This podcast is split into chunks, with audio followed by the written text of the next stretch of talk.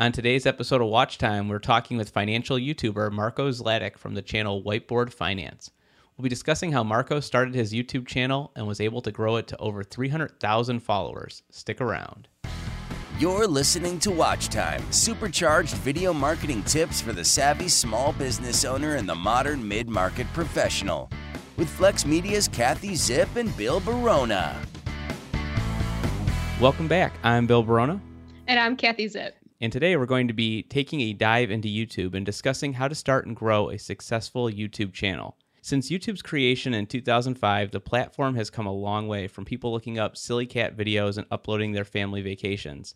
Since that time, YouTube has turned into the second largest search engine with over 46 million YouTube channels and 1.8 billion users.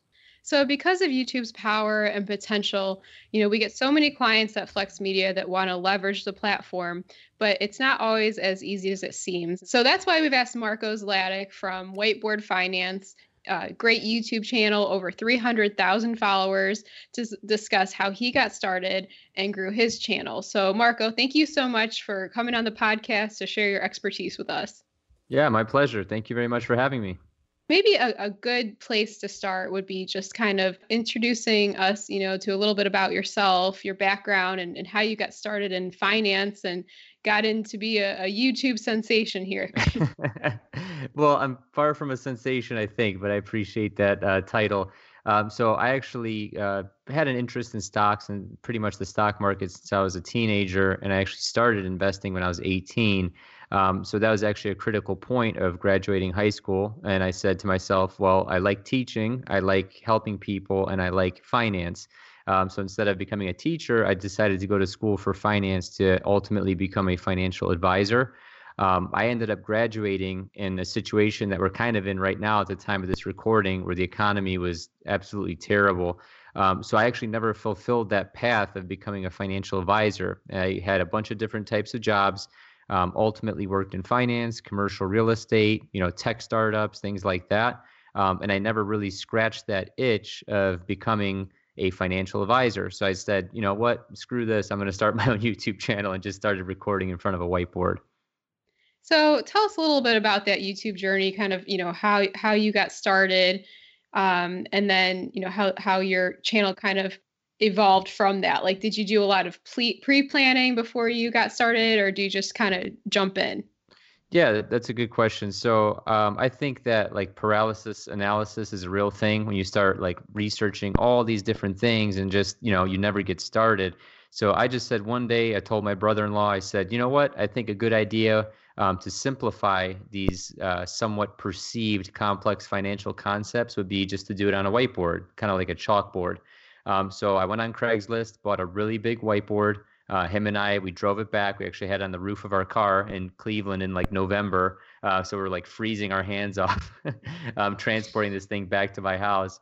Um, so basically, I just said, you know what? I bought this really nice camera. I'm going to put it to use. Bought the whiteboard and just created Whiteboard Finance and just started talking about, you know, pretty basic topics if you understand finance, but for the everyday you know uh, average person who may not understand these things or perceive them to be more complex than they really are um, you know it's a good way to actually understand these concepts in a very simple way. Definitely. You know i love i love the whiteboard thing because even in the age of technology bill and i also have a gigantic whiteboard. Sometimes you know as you're just brainstorming things you you know you want to just write it out and so i love your appreciation for whiteboards as well um, so when again, you know, when you're starting your your YouTube channel, you know, did you research any other kind of channels to maybe see what you know demographics they were targeting, and if not, that's cool. But you know, did you look around a little bit?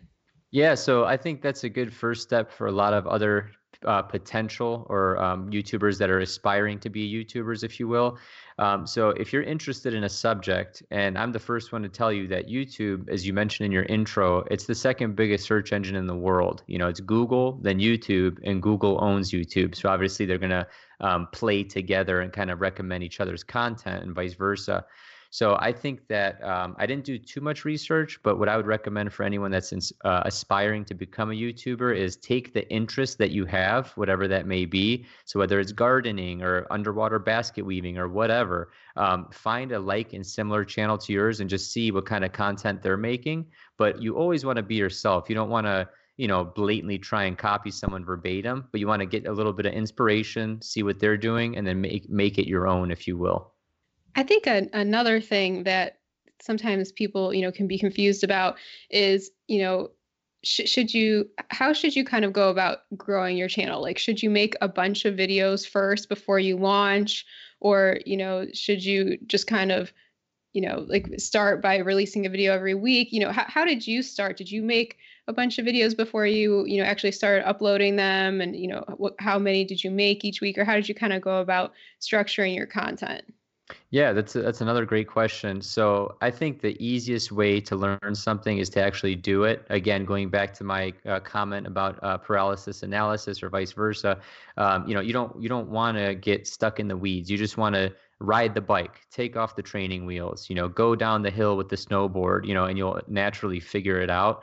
I think that if you try and practice too much and just you know pump out a bunch of videos but never release them you know that's not going to get you anywhere. Um, you uh, i think with youtube people don't really want overproduced content. They want the raw you know bill. They want the raw katie. They want the raw marko if you will. And that's why i think i do have such a um, you know i guess large following just because i am myself in all my videos. You know if people like it great. If you don't i couldn't care less because i'm just being myself um, so to answer your question, I did not create a bunch of videos and kind of just practice and maybe sit on them potentially. What I did was I just I wasn't afraid to put myself out there. If people are going to make fun of me and say, "Oh, you know, you have a big nose, or your whiteboard sucks, or your audio is terrible, or whatever," um, you take that with a grain of salt. You you remember it and you improve upon that feedback, whether it's constructive or not and then you ultimately just keep riding the bike. You keep going back down the hill with the snowboard. You know you keep falling um, but you if you look at my videos you can search from oldest to newest and you'll laugh at like my oldest videos. I haven't deleted any of them um, compared to the newer ones. You just get more comfortable and i think that's how you grow with anything in life. It's just repetition and practice. When you first did start producing videos then were you you know how many were you making a week maybe when you got started and, and how does that compare to the number that you're putting out now yeah, th- another great question. Um, so I, I, started this as kind of like a hobby, you know, nights and weekends. It was a passion project. I didn't expect to, you know, make any significant income from it. Maybe you know a few hundred bucks a month here or there, or maybe some affiliate income, you know, whatever. It's it's just a nice little side hustle. Um, however, um, I put out as many as I could a week reasonably, um, which was only about one, maybe two at the time, um, just because I was working a full time job. And again, this was like a nights and weekends kind of passion project. And now to answer the second part of your question, I'm still putting about about one or two a week. However, I feel like the topics are um, better highly produced. You know, I'm more of myself just because I don't have to worry about you know scrambling from the nine to five job and you know editing this video and getting it out for youtube i have more time to make the videos better. So the quantity hasn't changed but i do feel like the quality has gone up. Like i do shoot in 4k now which you guys obviously know and so does your audience. I shoot in 4k uh, my editing process is a little bit better on the back end with premiere pro. I use the whole adobe suite of products. Um, i feel like my thumbnails have gotten better. I feel like my titles have gotten better um, and same thing with the descriptions. You know, um, the descriptions are what we call metadata, meaning that you're teaching the algorithm, hey, my video is about how to tie a tie or how to ride a snowboard, for example, and it's reading what it's in the description and it's helping the uh, algorithm confirm, oh, this video really is indeed about tying your shoes or tying a tie or you know riding a snowboard, if that makes sense. No, Marko, that's awesome. That's great advice. And one thing I really want to touch on there that I, I think you hit and it was really on about you doing stuff on nights and weekends. And I think a lot of people seem to think like I'm just going to jump on YouTube. I'm going to start making videos. I'm going to quit my job right away, or I'm just going to make all of you know this money from running ads or affiliate links. Can you talk a little bit too about uh, your channel growth? I know, um, you know, just looking at some of your past posts on Instagram, and that it looked like last year around right now you're about 30,000 subscribers. Now you're you're well over 300,000 subscribers. Um, can you talk about a little bit how you saw that channel growth start to take off and um, kind of why you think that was? Yeah, so uh, basically, uh, when I started my channel in November of 17, um, I did have a pretty successful video right off the start. It had to do with um, cannabis stocks. That was like a really popular thing a couple years ago. Um, that has since died down, but that really helped get my initial first, you know, couple thousand subscribers.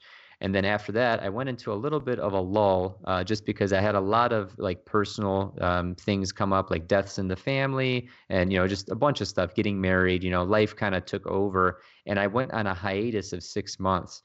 So the reason I'm telling you this is because I had a little bit of momentum. I went on that hiatus and then I came back after six months and started posting. And for that second period of posting, which lasted six months as well, I felt like the algorithm was not favoring my channel. It was not recommending my videos. I wasn't quote unquote in favor, you know, with Google or with YouTube, if you will. So the reason I'm saying that is because I posted consistently for six months, and right at that six month mark, I feel like the algorithm kind of took me out of the sandbox, the algorithmic sandbox, and started recommending my videos. So the ultimate answer to your question for growth is that when you start a YouTube channel, you kind of have to treat it as a side business, meaning that you need to upload consistently. You need to upload, you know, a certain amount of times, whether it's per month or per week, depending on your content type. And you need to really treat it like a business. You can't just be like a hobbyist and expect to see results. Like, yeah, there's of course there's always the um, one-off video that goes viral or has success but if someone comes back to that video's channel and they see that, oh, this is the only video this channel has, this guy has, you know, a couple videos about his kids and his dog, they're not going to subscribe. Now, if you have a portfolio of videos, meaning that, oh, okay, some of my videos weren't being recommended, but I know that they're still good quality and people come back to you after they see your recommended video, um, say it's a viral video, for example, they're going to see that catalog or that portfolio of good content and they're going to subscribe because uh, at the end of the day, people are just there for value um, and for you. It's kind of like a combination of personality and then value. You know, coming, uh, receiving the value or answering the question that they asked, for example. I feel like we get a lot of clients that come in and right away what they want to do is they want to figure out how they can create a video that's going to just automatically go viral and that's going to be their their success and how they can make YouTube or even Facebook anything that they're trying to use video for work. And mm-hmm. I was wondering if and and if you do, that's great. If you didn't, um, but if you could talk a little bit too about if there was a plan when you first started, like how you were going to lay these videos out, and then um, how you were actually going to try and trigger that algorithm, and what that plan was. Yeah, so I think my content strategy uh, is pretty simple. So um, if you think of a pyramid, okay, so think of like the food pyramid. You have your base, which is like carbs, which is probably wrong in 2020, but you know when we were in school, it was carbs, right? and then you have like you know meats fruits and vegetables and you have like fats and oils eat sparingly you know that kind of a thing so if you picture like a food pyramid the bottom of my pyramid is evergreen content so it's like what's what are what are normal human beings searching you know how to tie a shoe how to tie a tie you know stuff that's always going to be relevant you know 20 years from now people are still going to need to know how to tie their shoes right i'm just using that as an example so evergreen content is at the bottom in the middle is more like trending stuff so like top three cannabis stocks for 2017. You know, that was a popular video then, you know, because it's kind of like a trending subject. And then at the top is like your fats, oils, and sweets, you know, the eat sparingly, like don't post this kind of video too many times kind of a thing. Um, and that is like your swinging for the fences viral video. So, like how car dealerships rip you off, the truth, you know, that kind of stuff. Or like why Dave Ramsey's wrong about credit cards. You know, you're swinging for the fences on those videos because you want them to go viral but you don't want to be quote unquote that guy. You know, you don't want to be the car dealership guy. You don't want to be the Dave Ramsey debunker guy. You want to just sprinkle those in into your catalog of content. That's actually really interesting just hearing how you explain that because I feel like a lot of people I almost I don't want to say clickbait, but I feel like it's kind of like those those top of the pyramid things you're talking about are kind of like the clickbaity topics. I mean, you're talking about it, but it's the stuff that you know people are going to want to click on and see right away because it's kind of like that controversial topic versus mm-hmm. like um, you know actually creating more helpful content because i know that's kind of been the approach a lot of our clients have come to us and talked about is what can we get you know people to look at if we put it out there we want to get these clicks and get people to click on it and click through it um, i guess the other thing i would kind of look at you know based on that's how you grew it to where you are now do you have any other plans going forward are you changing any of your strategy is there anything you know maybe different happening with the algorithm that you're adjusting for yeah, good question. So I think with um, where my the subject matter that my channel talks about, which is obviously personal finance, stock market, entrepreneurship, real estate, things like that.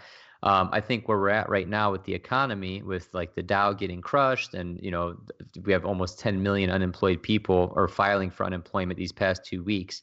Um, I think the algorithm is really favoring uh, these current events. So we have a $2 trillion stimulus package. So I'm trying to break that down a little bit. We have high unemployment numbers. I'm trying to help people find uh, companies that are hiring. Um, you know, the stock market is getting crushed. What are some good uh, stocks to look at right now?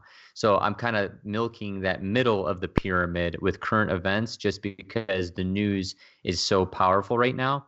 Um, I don't want my channel to be a news channel, and it definitely isn't. But when it comes to how the market has been these past couple of weeks at the time of this recording, um, it is like absolutely paramount that I talk about this just because people are perceiving me, and I am, to be a subject matter expert on this stuff.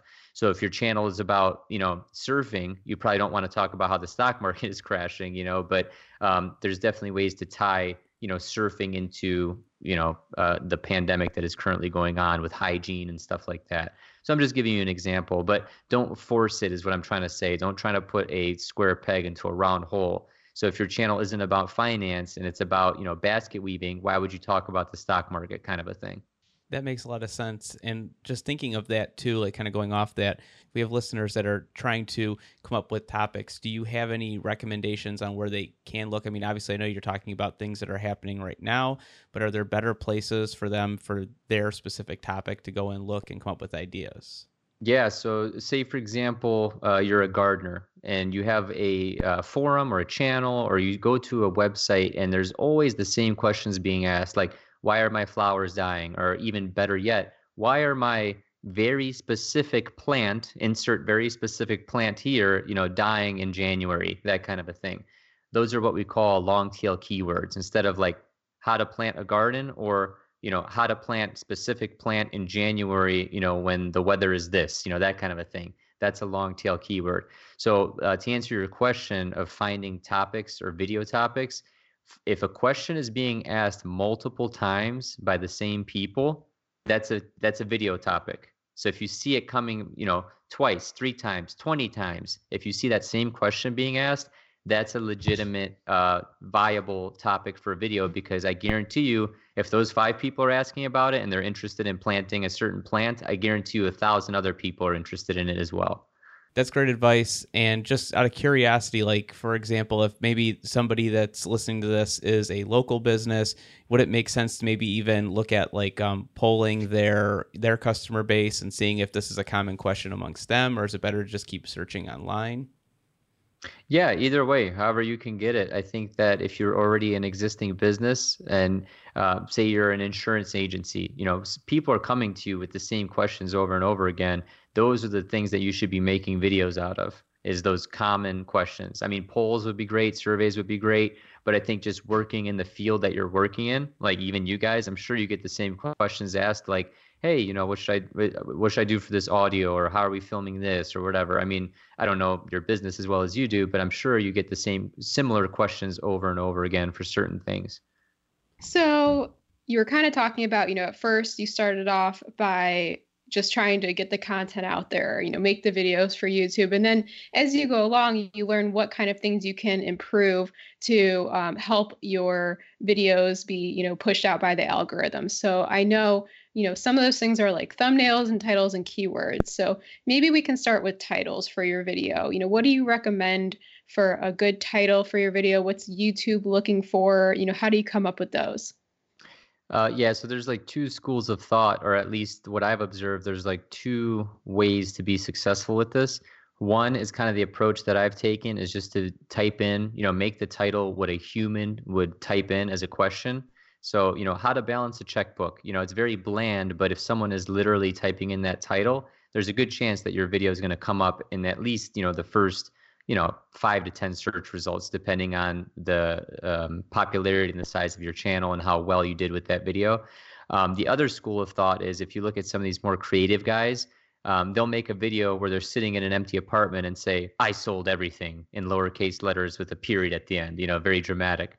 So that has nothing to do with the algorithm but it has to do with humans. Like oh as a human i'm interested to see why is this guy sitting in an empty room you know with the thumbnail and then the uh, title says "I sold everything" in all lowercase letters, very dramatic, right?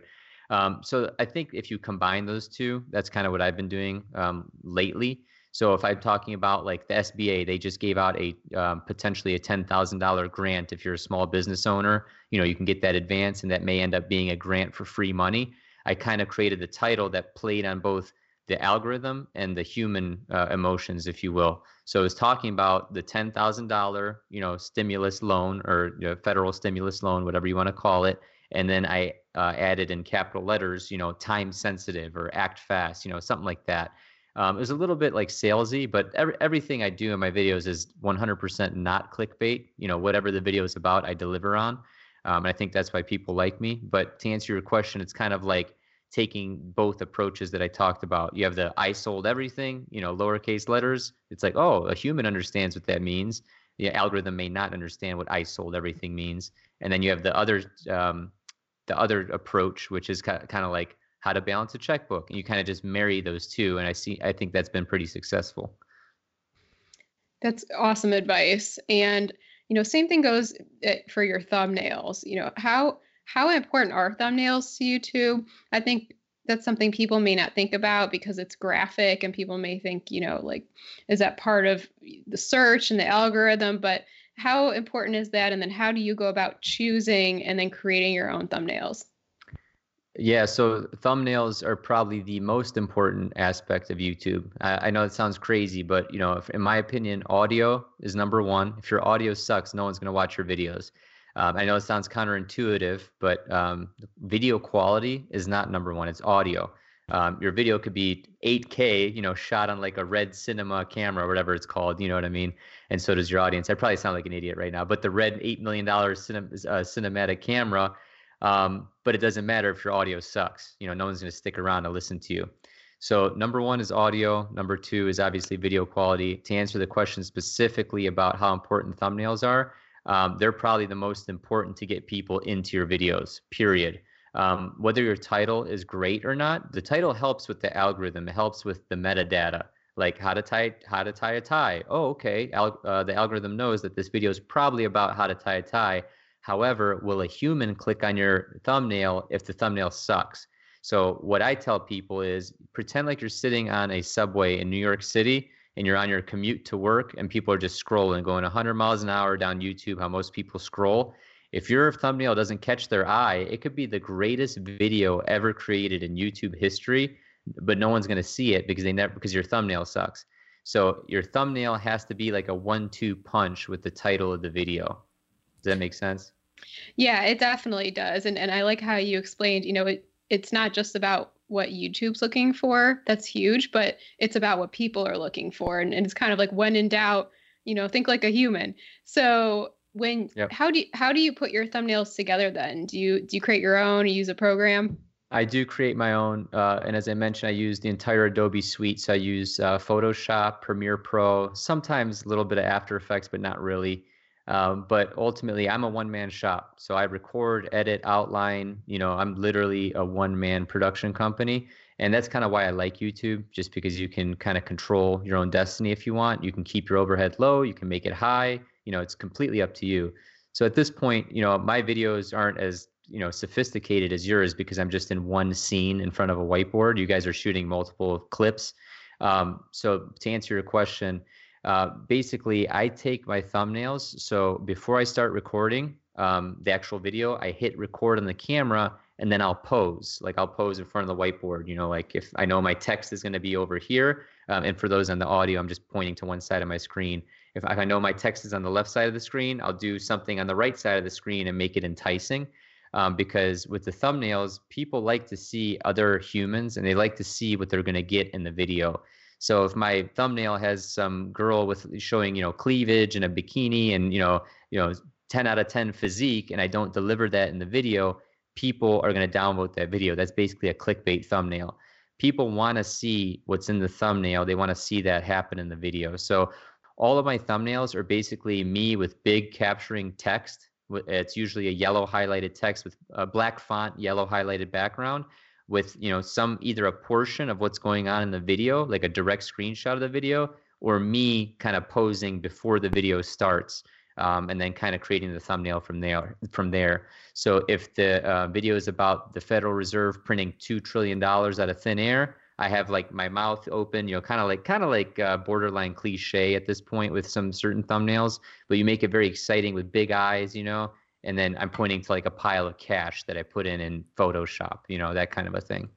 Do you consider the uh, the thumbnails kind of like I guess just for people listening is it it's kind of like the movie poster like when you're walking outside the movie theater and you see stuff that's coming up it's kind of like your your video's movie poster in a sense?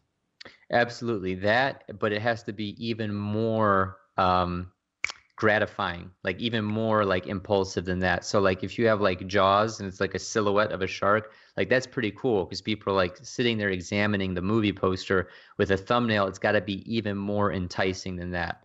But you're right your philosophy is right but it has to catch them even faster than that. And i also did want to comment too earlier when you were talking about the audio being more important than the video that's 100% on uh, from the production tactics that we're always talking to different businesses about. So, people listening, make sure that if your audio is just not on point, you have to start there. You have to work on your audio. And unfortunately, especially if you're a video production person listening, you know that that's one of the very few things that we get taught in video production training. Audio kind of goes out the window. So, you got to make sure you have great audio. So, that's solid advice.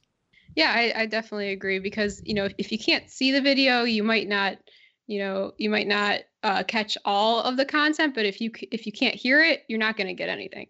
Exactly. so, great points. Um, so then the last or one more part of, of the thumbnail before we move on and this can kind of go for you know any content. Sometimes you know bill and i are talking and we're like well you know do you think like this thumbnail works better or this topic even or things like that. And sometimes we'll actually reach out to our audience on maybe social media and poll them with what they like do you ever do anything like that? Yeah, that's a great question. I think that if you, so without formally polling them, uh, if you just look at going back to that philosophy of like, do you get the same questions over and over again?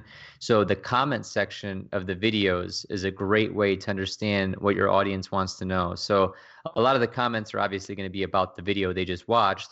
Um, but some of them will be like, you know, hey, I want to know if now is a good time to buy a house. Hey, Marko, I want to know about X, Y, and Z.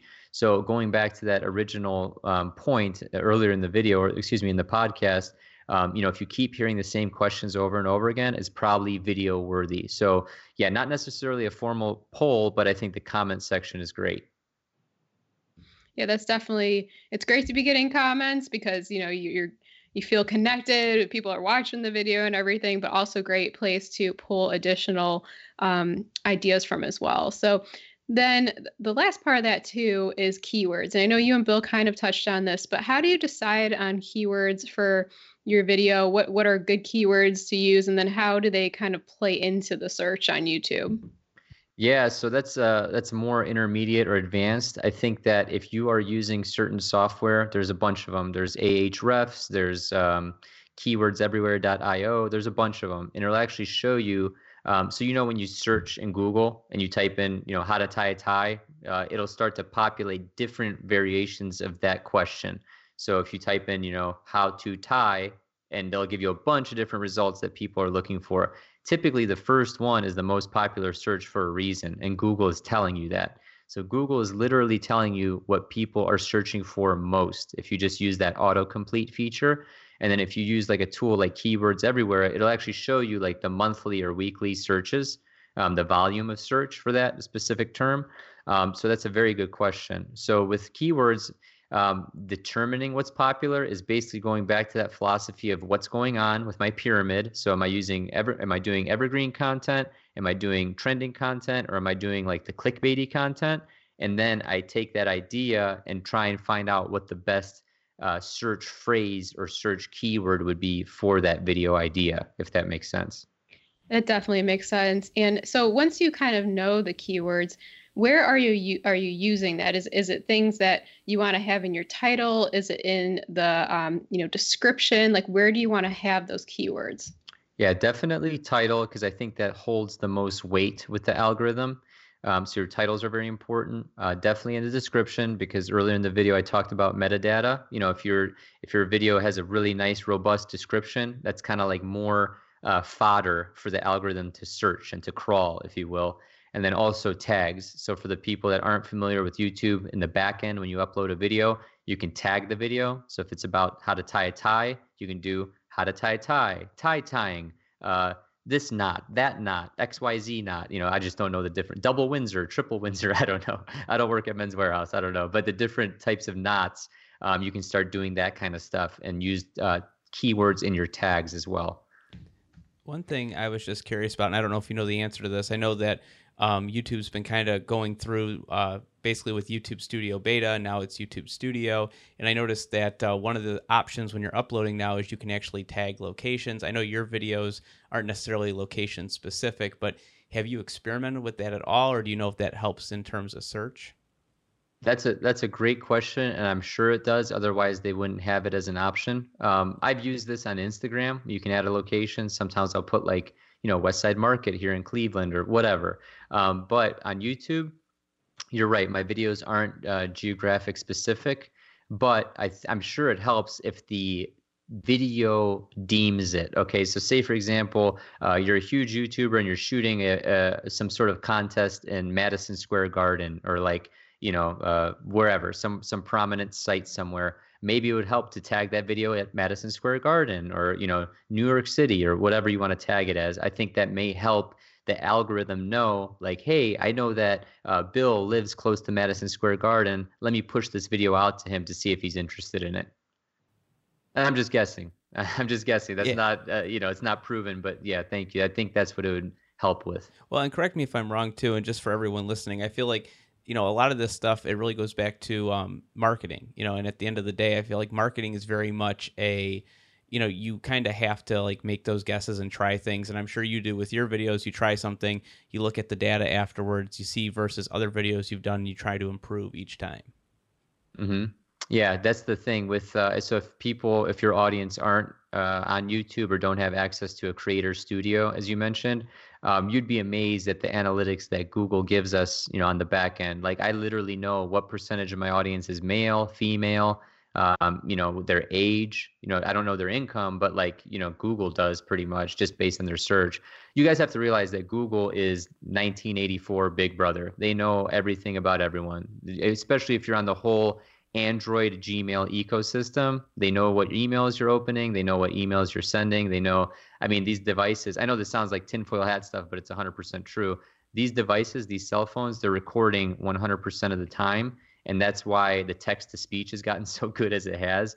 Um, and they actually, if, if you don't believe me, go to a YouTube video, turn on the closed captioning on any of my videos.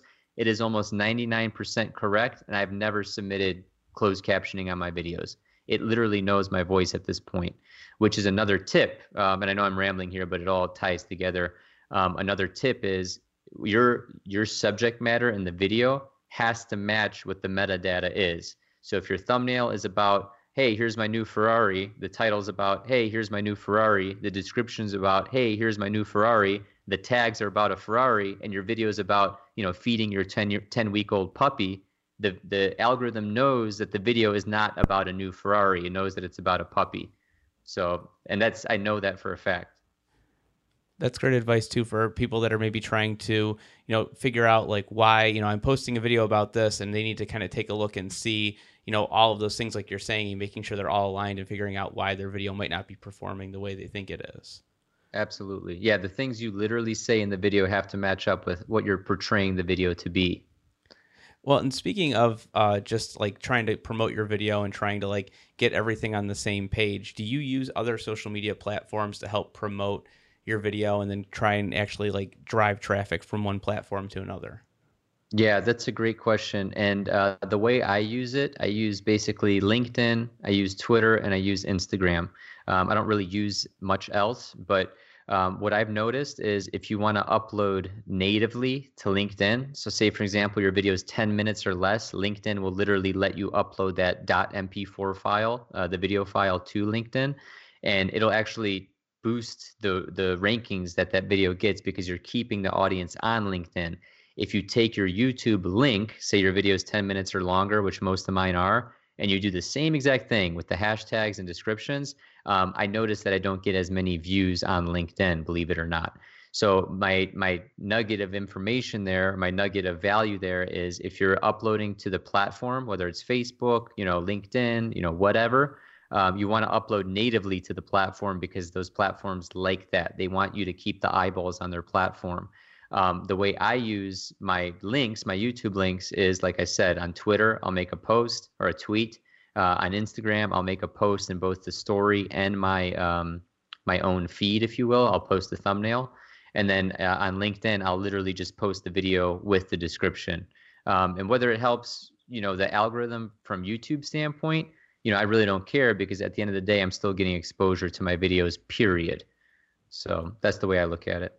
No, that's really good advice. And actually, that's something we oftentimes tell our clients. And that's, you know, people have to remember that social media channels are businesses. And if you start driving traffic off of that channel, it's going to hurt your chances because they want to keep people there and they want to sell ads. So that's smart that's right. of what you're doing because now somebody that maybe they're not a big YouTube user, but they're on LinkedIn and they see you, they might go to your channel and start following you, maybe become a YouTube user. They can go there you know to linkedin regularly and get your content. So that's really great advice.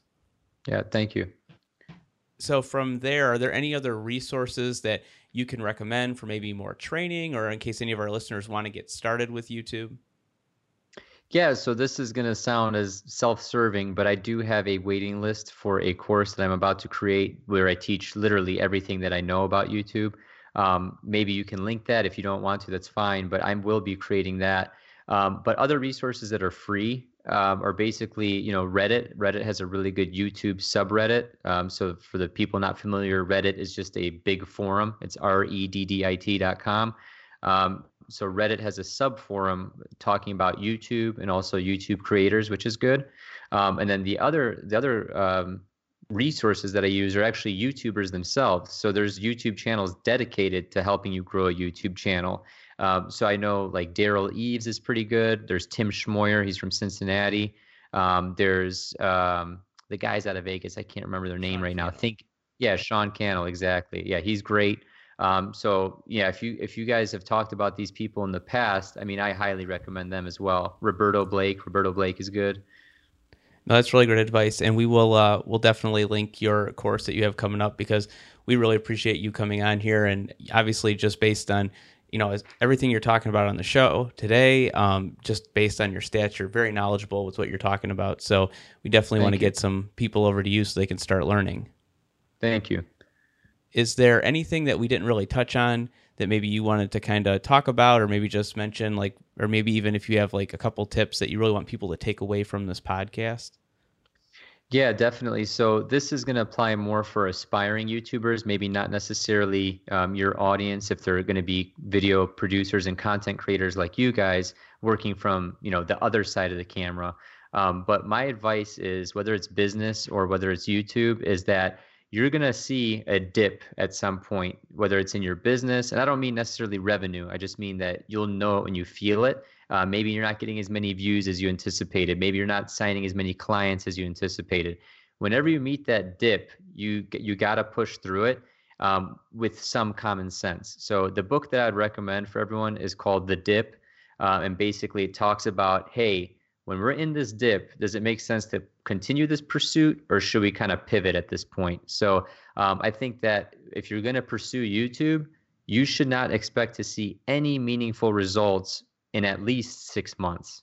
At six to 18 months is actually what I would recommend. So if you're going to eat a bunch of crap, and if this wasn't a podcast and we're just having a beer at the bar, I'd probably use a different word.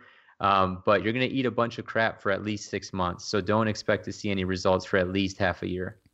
No, that makes a lot of sense. It really does. And I, I, think that that's one thing that we try and get to our clients constantly. And I, I love that you hit the nail on the head with that.